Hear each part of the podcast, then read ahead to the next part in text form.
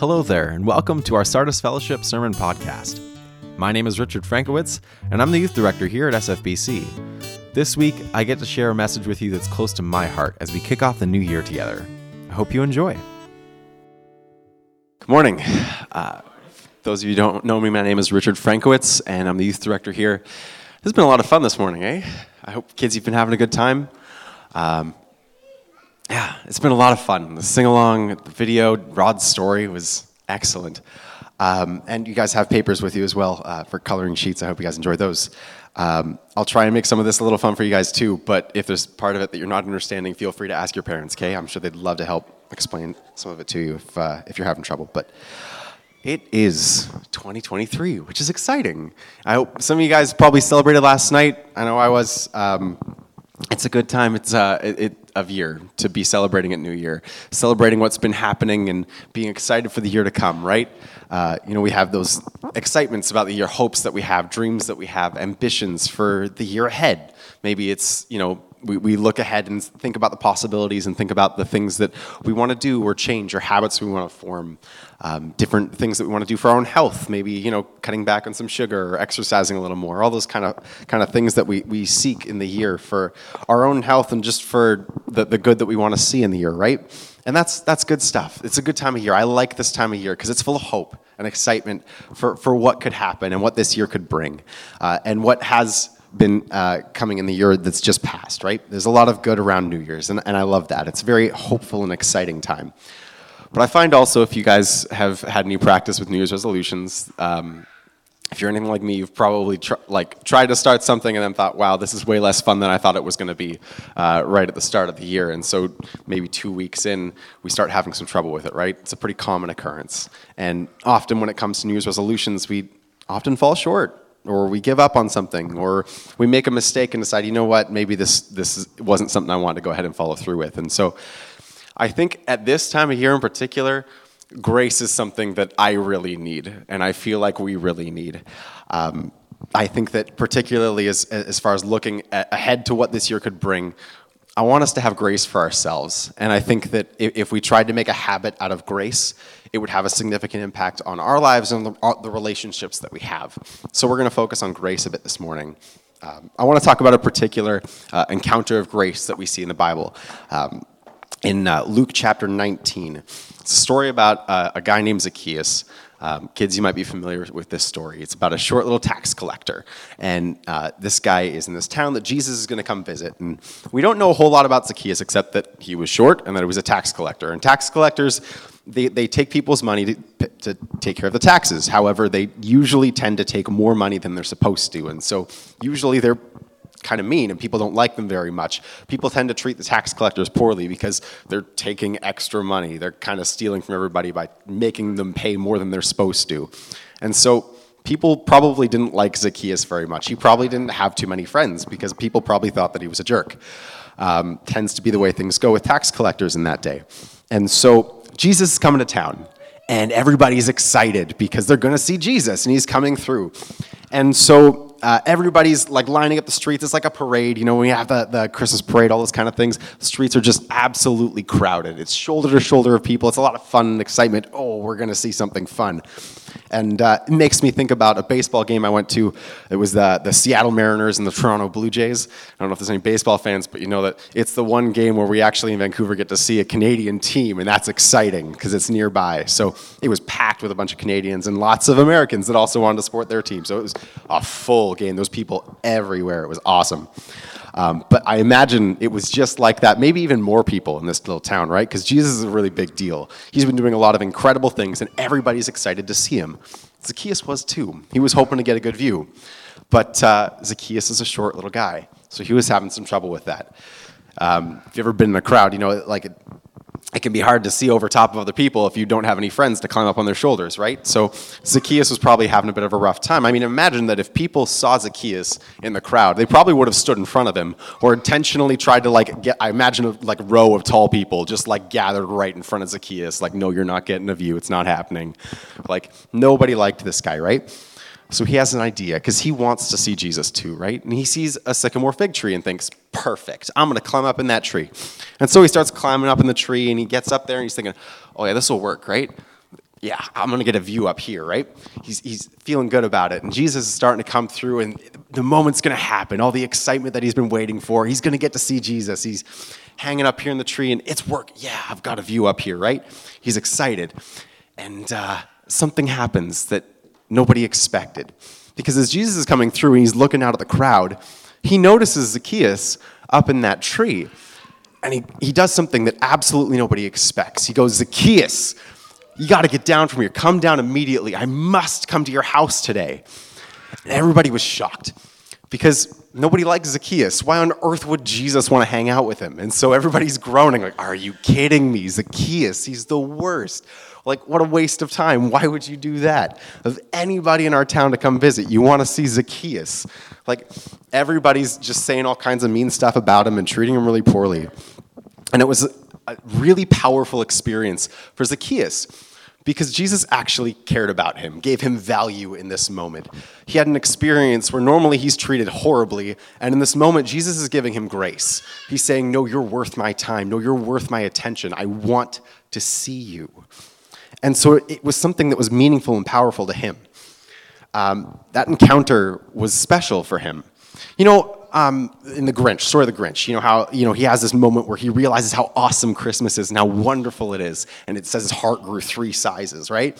Pretty special. I think that Zacchaeus' experiences was something like that, where his heart probably grew three sizes, like that kind of like radical change that was really exciting, really special and powerful for him, because he met Jesus, and Jesus cared about him, and experiencing that grace is a powerful and wonderful thing. And I think that when we have an encounter with Jesus, we experience grace in a way that changes us profoundly.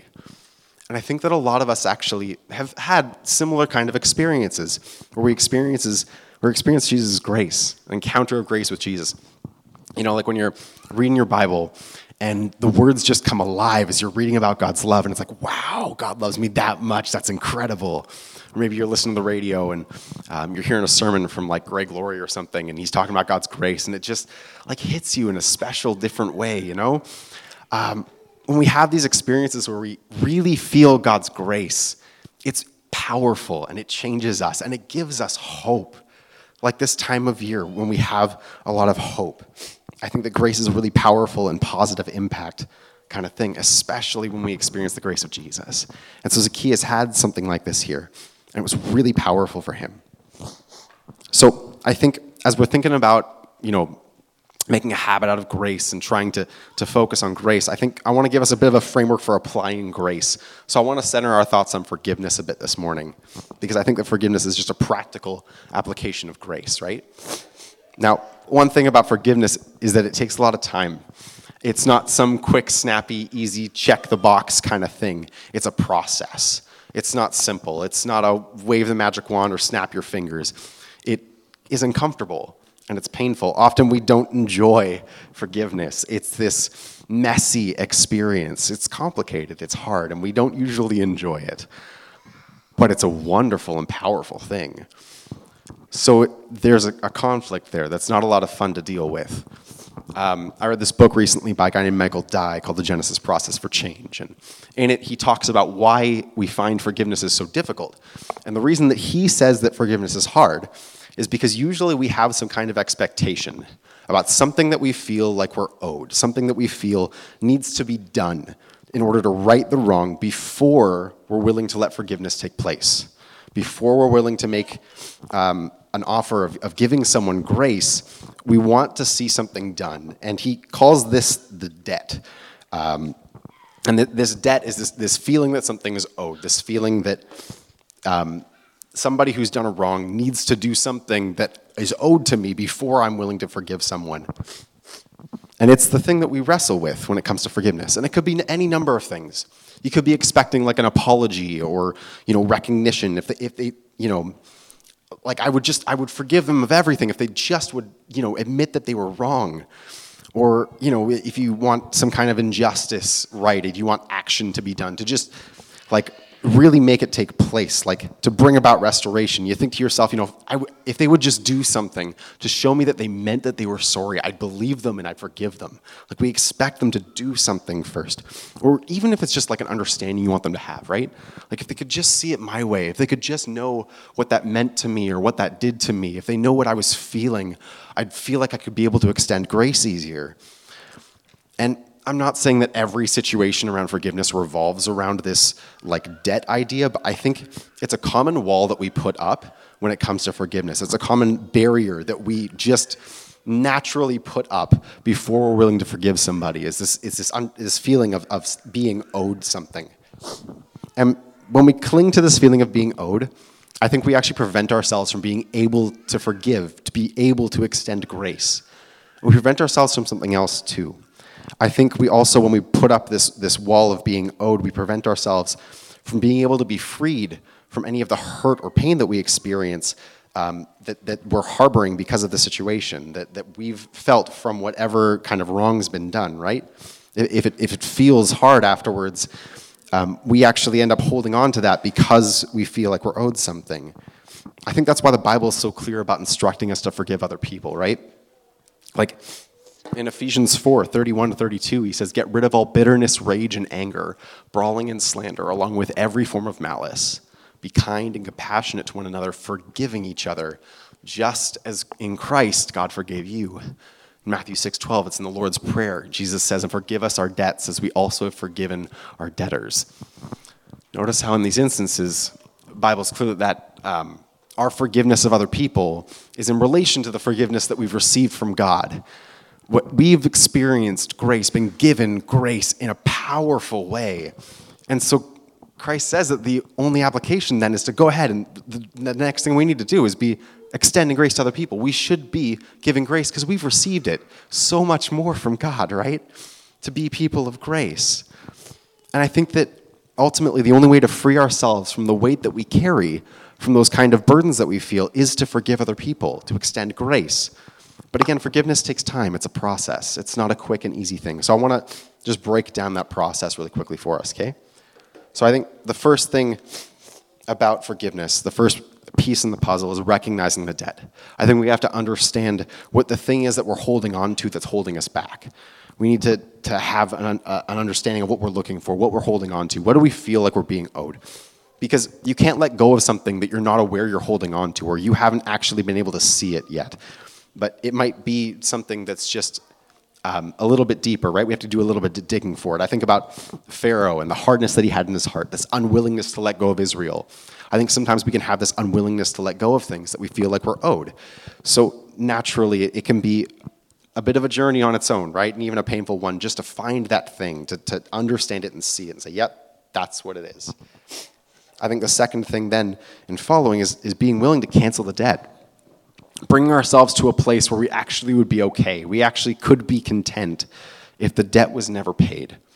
And that's a long process itself. It's not a quick and snappy thing. That actually means never receiving that apology, maybe never getting that money back, maybe never getting that satisfaction of justice. You know, what would happen if you never got the thing that you feel like you're owed? I imagine the feeling brings up the sense of frustration and, and anger. I know I certainly feel that every time I think about forgiveness. Like, that's what it's going to cost me? Really? I want that thing. I hold on to that thing is important to me. It matters, right? Makes me think about Matthew 18 and the unmerciful debtor. See, this guy owed a lot of money eh, to the king, and the king, he went to the king. He said, "Please, please, please, forgive me of this debt," because there was no way he was ever going to pay it in his entire life. And the king says, "Yeah, sure, no problem. You're forgiven." And then the next thing he does is he walks over the, and he finds a guy who owes him some money, and it's basically scraps, like it's almost nothing. And despite that, he just wants what is owed to him so badly that he throws the guy in jail. Now, the king hears about this and throws him in jail too for it, but the thing was, he, he couldn't let go of what was owed him, and it cost him everything in the end. It wasn't worth it. So, you might be asking yourself, how can I come to this place of contentment? Like, how do I even get there? Well, I think that contentment is a place of peace. And if we're having trouble finding it, we should ask the Prince of Peace. I mean, it's not a particular step that in, in, in the parts to go ahead and like ask God for help. But I think it, it is worth saying nonetheless that throughout the process, if we're having trouble forgiving someone, we should ask God for their help with that. If we think that that's an impossible task, we should probably ask the God who likes to do the impossible things. He's pretty good at it. So, and then there's part three, um, which is walking away from it again and again and again. I think this sometimes can be a repeated process. Like you start working towards forgiving somebody, and then maybe a year later, you're like actually still feeling some pain about that situation. And maybe six months ago you were fine, but in the moment, actually, it hurts again. And so you actually have to go back through the process of, of finding what that pain is and what, what that thing is and, and being able to release it, trying to f- come to a place where you feel like you could be okay, you could be content if that price was never actually paid. Um, I want to tell you a little story.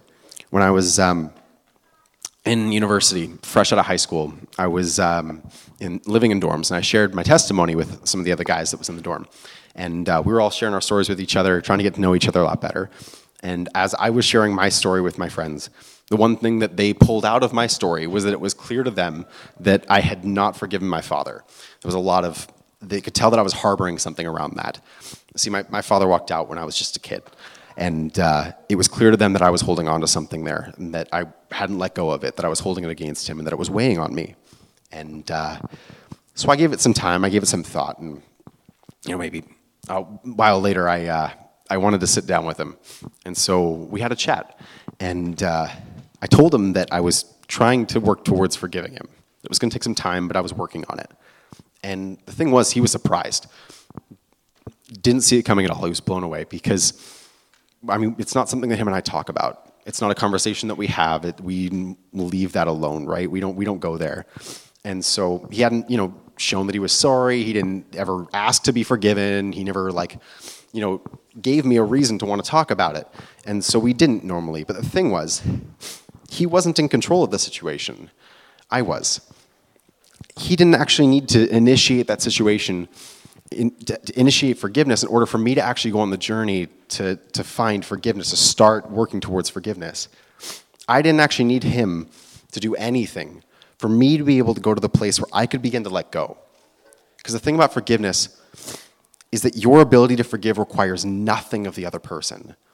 And that's painful. It actually requires nothing of them. They don't have to do anything for you to be able to get there. Even though we want them to, we want them to do something. We feel like we're owed, right?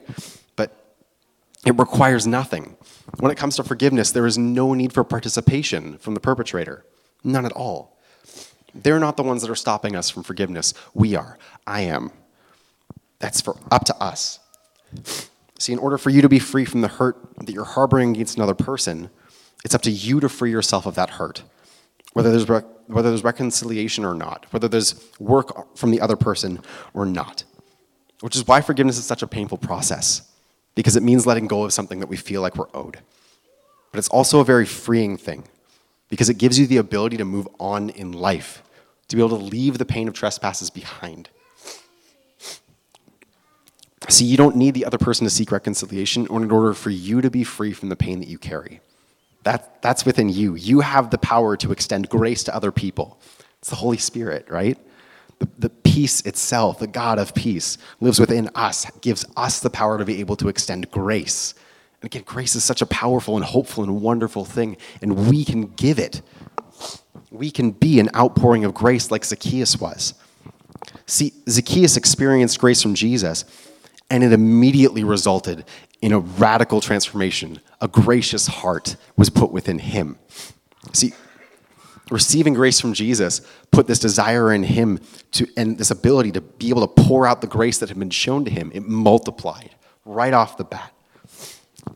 That experience of grace that he received resulted in this overflow of grace that impacted everyone in Zacchaeus' life. See, right afterwards, he decides he's going to go ahead and give half of what he has to the poor, and he's going to pay back everybody that he owes four times as much. It became this outpouring of grace that blessed everyone in his life when he experienced grace and gave it back. If we seek Christ and experience his grace, we are able to find that all that we need is in him. And in doing so, in finding that all we need is in Jesus, we receive that grace and strength to give what we've been given. Grace. and forgiveness. Wonderful, powerful things. So 2023 is here, guys. It's full of opportunity. There's so much there. So I want to ask you a few questions as we close here.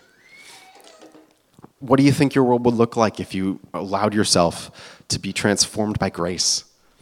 How do you think your life would change? How do you think people around you would act? What would your home look like if it overflowed with grace this year?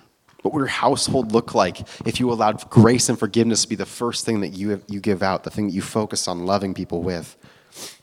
What would your friendships look like if you tried to let grace lead your decisions this year? If you treated other people with grace first? And for those of you who might have just had one person on your mind this morning, and uh, by the way, that's usually the Holy Spirit's doing. What would that relationship look like if you look to the Holy Spirit for strength so that you could start working towards taking steps towards forgiveness? Grace is a powerful, wonderful thing, and we have a lot of opportunity with it. So let's use it and pour out God's love as we've been given. Would you pray with me? Father God, thank you for today. Thank you for your grace. Thank you for the love that you pour out for us again and again and what we've been given. I just pray that you would help us to seek the opportunities that you give us this year. Give us boldness to follow where you're leading. Give us love for other people and, and a heart to be open to, to what you're doing, that you would give us peace. Lord, would you have your way in us as we go? In your name we pray. Amen. Thanks for listening to our Sardis Fellowship Sermon Podcast. If you'd like to learn more about our church, please check out sardisfellowship.com. Have a great day and God bless.